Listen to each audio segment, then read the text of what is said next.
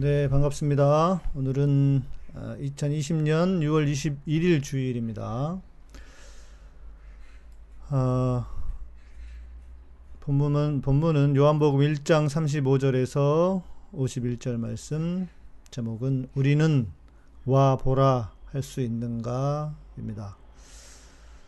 아, 오늘은 좀, 어, 예배 형태를 좀 갖춰가면 좋겠다 싶어서 제가 헌금 시간입니다는 이미지도 하나 넣어봤고요. 다음 시간부터는 여러분들이 이제 그 기도하는 순서도 좀 넣었으면 좋겠습니다. 미리 제가 부탁을 드리면 동영상을 좀 찍어 주시거나 아니면 오디오만 주시더라도 그렇게 해서 기도 시간도 좀 어, 만들어 보면 어떨까. 뭐 대표 기도죠 뭐 그런 생각이 듭니다.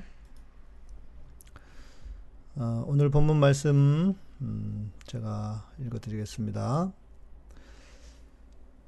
또 이튿날 요한이 자기 제자 중 두 사람과 함께 섰다가 예수님께서 예수님 예수께서 건의심을 보고 말하되 보라 하나님의 어린 양이로다.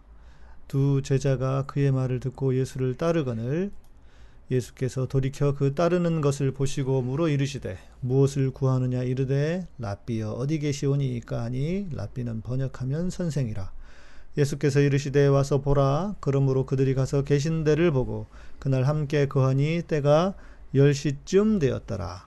요한의 말을 듣고 예수를 따르는 두 사람 중에 하나는 시몬 베드로의 형제 안드레라. 그가 먼저 자기의 형제 시몬을 찾아 말하되 우리가 메시아를 만났다 하고 메시아는 번역하면 그리스도라.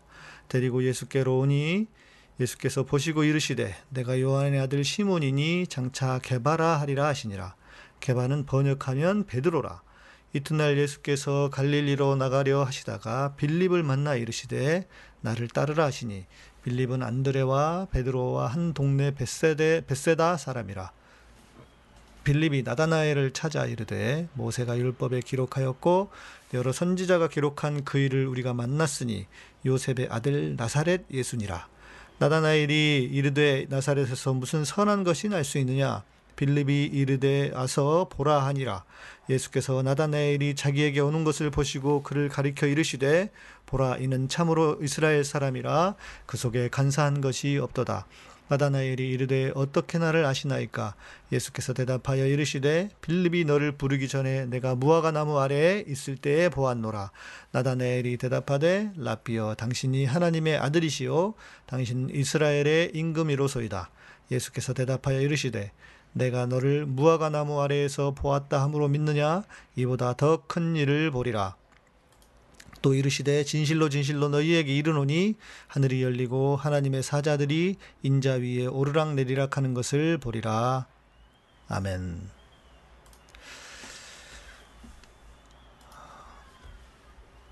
우리가 잘 알듯이 요한복음은 아주 독특한 책입니다. 다른 복음서에는 없는 어, 그런 어, 말들이 많이 나오기도 합니다. 태초라든지 로고스, 말씀이라든지 어, 당시 사람들이 관심을 두었던 철학 사상을 인용하여 당시 사람들이라는 것은 물론 헬라의 영향을 받은 사람들이죠. 그 철학 사상을 인용하여 예수님을 변증하는 책이라고 할 수 있습니다. 오늘 본문에는 어, 다른 복음서에는 기록되어 있지 않은 제자 몇 명을 부르시는 사건이 등장합니다. 아주 아주 기초적인 것이지만 우리가 요한이라고 할 때 세례 요한과 예수님의 제자 사도 요한을 구분해야 합니다. 오늘 본문은 세례 요한과 예수님이 만나 대화하는 장면을 배경으로 합니다. 그 이전 구절에는 더 그런 구절이 나옵니다. 세례 요한은 예수님을 보자마자 그분이 메시아인 것을 알아차립니다. 그리고 다음 날 다시 예수님을 만납니다. 세례 요한에게도 많은 제자들이 있었습니다. 그런데 그 제자들 중 예수님을 따라가는 제자가 되기로 하는 예수님의 제자가 되기로 하는 제자들이 둘이 있었습니다. 세례 요한이 예수님을 보시고 보라 하나님의 어린 양이라 하고 했더니 그 말을 듣고 그 두 사람은 예수님을 따릅니다. 하나님의 어린 양이란 다른 말로 하면 메시아라는 뜻입니다. 그 둘은 베드로의 형제 안드레와 이 책의 저자인 사도 요한이었습니다. 안드레의 이야기는 이 책에서 나오지만 사도 요한이 사도 요한은 요한은 자기 이야기를 쓰지 않았습니다. 아마 자기 책에 자기 이야기를 쓰는 것은 그때나 지금이나 누구에게나 부담스러운 일이었던 것 같습니다. 안드레는 그의 형제 시몬을 데려옵니다. 주님은 그에게 베드로라는 이름을 주십니다. 예수님 당시에 시몬은 우리나라의 철수만큼이나 흔한 이름이었다고 합니다. 베드로는 또 우리가 잘 알듯이 반석이라는 뜻입니다. 흔한 이름, 평범한 어부에 불과했던 시몬이 주님이 그를 부르셨을 때 반석이 되었다는 것입니다. 다음날 주님은 갈릴리로 가는 중 빌립을 만납니다. 여기서 갈릴리로 가는 중이라고 하는 것은 그 갈릴리 지역 근방에 계셨던 것 같습니다. 주님이 그러다 갈릴리 호수로 가는 중에 빌립을 만납니다. 빌립은 자기와 한 동네 베세다 사람인 나다나엘을 데리고 옵니다. 아, 갈릴리 근처에는 여러 도시들이 있었습니다. 그 중에 하나가 베세다가 있었고요. 빌립은 나다나엘에게 모세의 율법에 기록된 여러 선지자가 말한 그 사람이 나타났다고 합니다. 모세가 모세의 율법에 기록된 그리고 여러 선지자가 말한 그 사람은 똑같은 말입니다. 메시아라는 뜻입니다. 나다나엘은 그 유명한 말을 합니다. 나사, 나사렛에서 무슨 선한 것이 날 수 있겠느냐. 나사렛은 갈릴리의 주변 도시 중에 아주 작은, 가장 작은 도시라고 해도 될 만큼 작은 도시 중에 하나였습니다. 그러니까 인물이 나타나기에는 작은 도시고 우리말로 하면 터가 별로 안 좋아 라는 그런 뜻이 될 수도 있을 겁니다. 빌립은 나다나엘에게 이렇게 말합니다. 와 보라. 와 보라. 말이 필요 없을 겁니다. 그가 진리시라면 와서 보면 되는 것입니다. 주님은 나다나엘에게 말씀하십니다. 이는 참으로 이스라엘 사람이라 그 속에 간사한 것이 없도다. 그러면서 내가 무화과 나무 아래에 있을 때에 너를 보았다. 라고 하십니다. 이 말씀은 해석이 좀 필요한 구절입니다. 유대인들은 보통 무화과 나무 아래에서 토라를 읽고 공부했다고 합니다.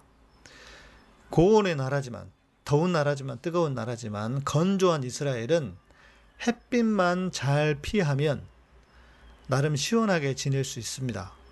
건조해서 문제거든요. 우리처럼 우리의 여름처럼 습기가 많지 않기 때문에 그게 가능한 것이죠. 그러니까 햇빛은 뜨겁더라도 그늘로 들어가면 우리처럼 그렇게 덥지는 않은 예, 그런 곳이 이스라엘입니다. 또 그가 참 이스라엘이라고 하신 것은 보통 무화과 나무가 이스라엘로 상징됩니다. 감람나무와 함께 이스라엘로 상징되는 나무가 무화과 나무입니다. 어, 이런 이런 그 이런 설교들을 많이 들었을 것입니다. 나다나엘이 말씀을 열심히 공부해서 예수님으로부터 칭찬을 받았다. 그러니까 우리도 말씀을 열심히 읽고 공부해야 된다. 뭐 이렇게 이야기를 그런 설교를 많이 듣는데 이것은 절반만 맞는 이야기일 수 있습니다. 왜냐하면 모든 유대인들은 토라를 열심히 공부하기 때문입니다. 어, 나다나엘뿐만 아니라 모든 유대인들은 어, 그리고 대부분의 유대인들은 어, 무화과 나무 아래에서 토라를 열심히 공부했습니다. 나다나엘의 다른 이름이 있습니다. 아, 바돌로메라고 합니다. 바는 바르 라고 해서 히브리어로 아들이라는 뜻입니다. 그러니까 바돌로메는 아, 돌로메의 아들이라는 뜻입니다. 예수님 당시에는 이렇게 이름을 이렇게 이름을 부르는 것이 흔한 방식이었다고 합니다. 누구의 아들 이런 거죠. 돌로메의, 돌로메의 아들로 불리던 그 흔한 동네 청년이 나다나엘로 바뀌었습니다.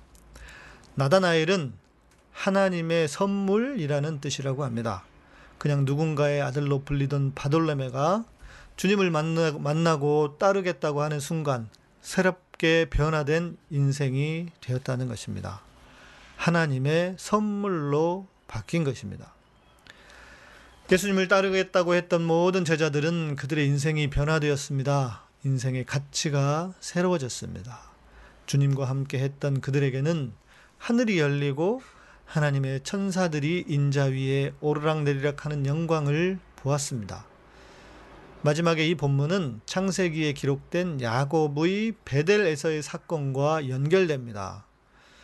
잘 아시듯이 야곱이 형의 분노를 피해 삼촌에게 가는 길에 한 곳에서 잠을 자다가 천사들이 사닥다리를 타고 오르내리는 꿈을 꾸었다는 것입니다. 이건 무슨 뜻일까? 음, 잘 해석해 내야 합니다. 야곱의 사닥다리는 아마 지구라트가 아닐까 아, 추정이 됩니다. 계단 형태로 된 당시의 지구라트는 오르내리는 모습을 상상해 볼 수 있습니다. 지구라트 들어보셨는지 모르겠는데요. 이런 형태로 된 지구라트입니다. 물론 그 지구라트도 시대가 시대에 따라서 다르다고는 하는데 형태가 뭐 우리가 그렇게 디테일하게까지는 알 수 없기 때문에 그리고 이렇게 이런 형태 그러니까 앞에 보시면 계단이 돼 있죠. 이 지구라트는 당시에 어떤 신전이라고 추정을 하기도 하고 뭐 또 다른 이야기들이 있지만 아, 마 당시에 신전이라고 추정을 하는 것이 어떤 정설이기도 이라고 이 정설이라고 할 수 있습니다. 그러니까 이런 형태의 예, 지구라트였습니다. 그러니까 앞에 계단을 보시면 계단을 타고 이렇게 신, 신전의 끝까지 올라가는 그런 모습을 상상해 볼 수 있는 것이죠. 그 당시에 있었던 지구라트를 상징적으로 지구라트를 어, 통해서 설명을 하고 있는 것이죠.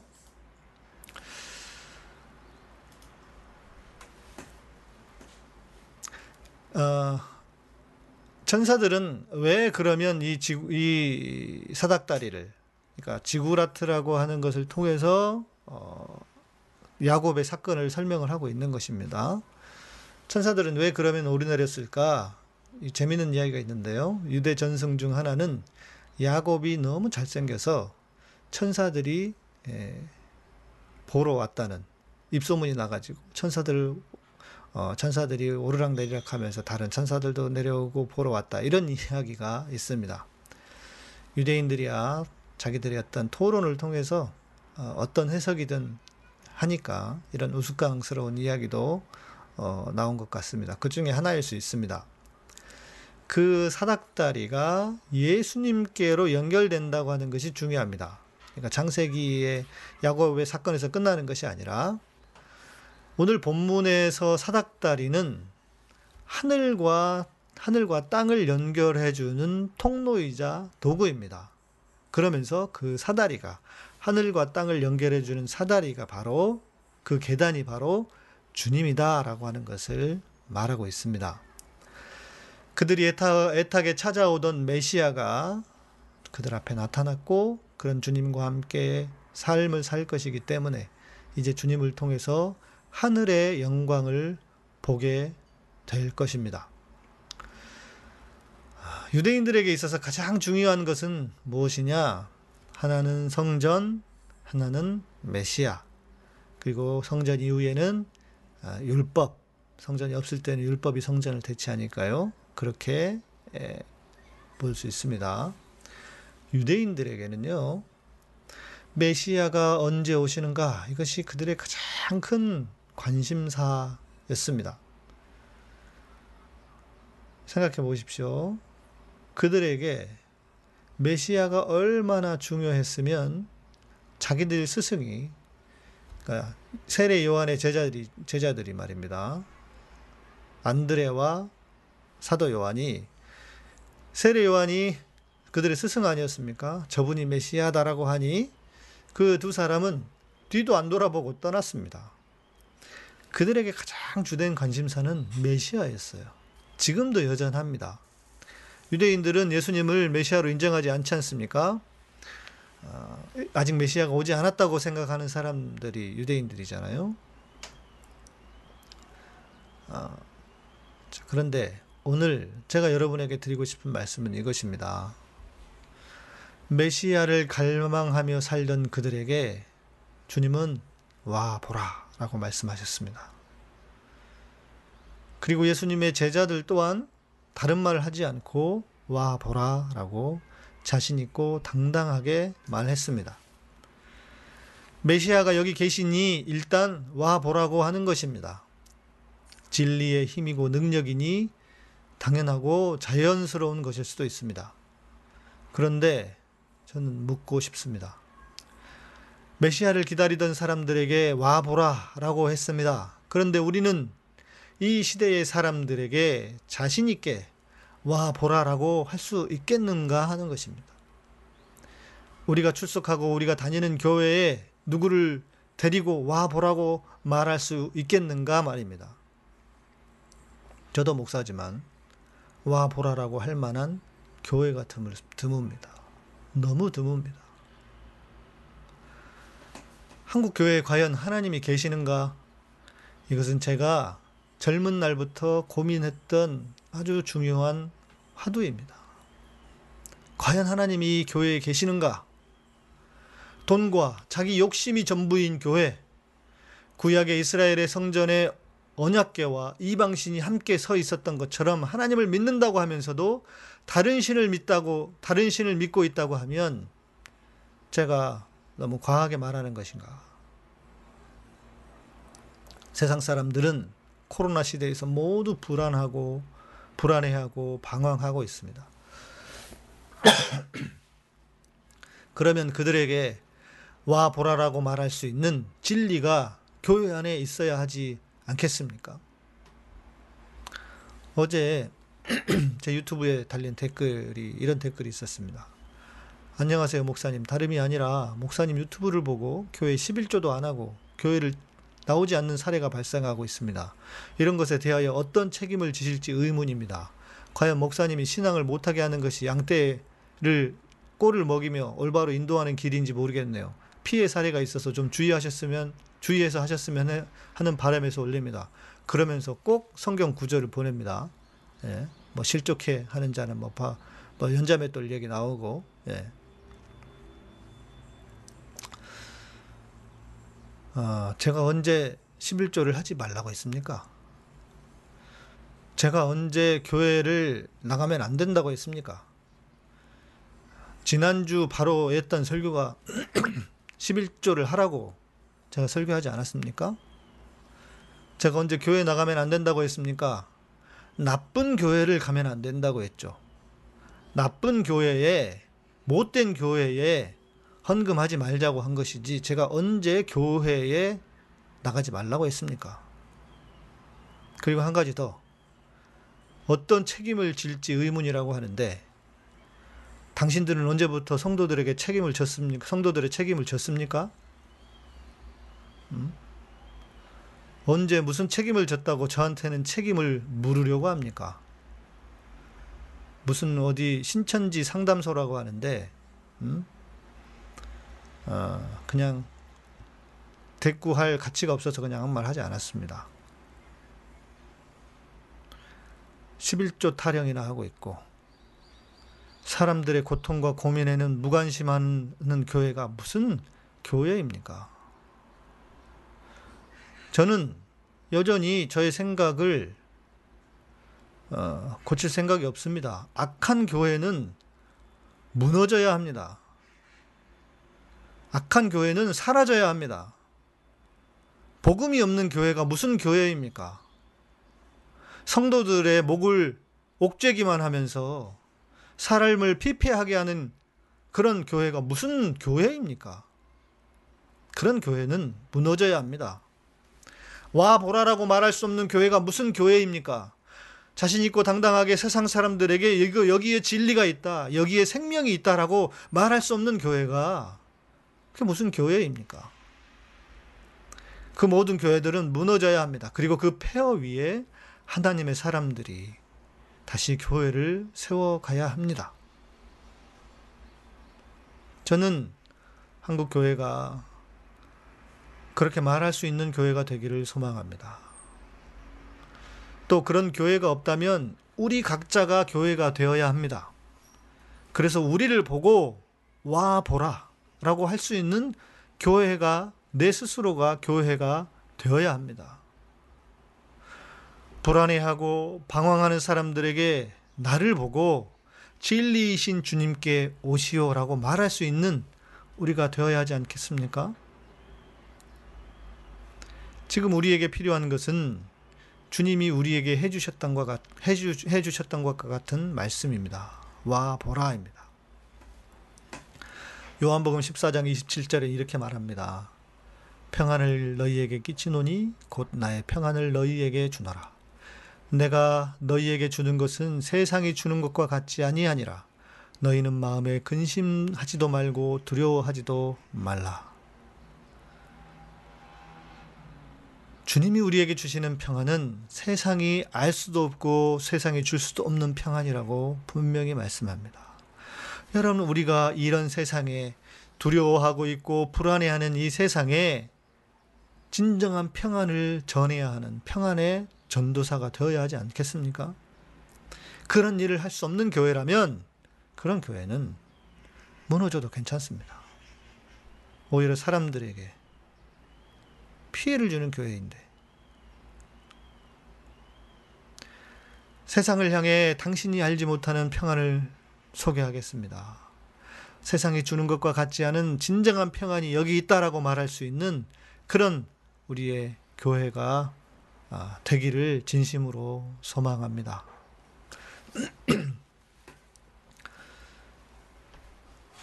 기도하겠습니다. 주님, 주님은 우리에게 와보라. 주님은 제자들에게 와 보라. 또 주님의 제자들도 다른 제, 다른 사람들에게 와 보라고 말씀하셨, 말씀하셨는데, 주님 우리 시대는, 우리의 교회는 과연 와 보라고 말할 수 있는 곳인지, 주님 우리를 돌아봅니다.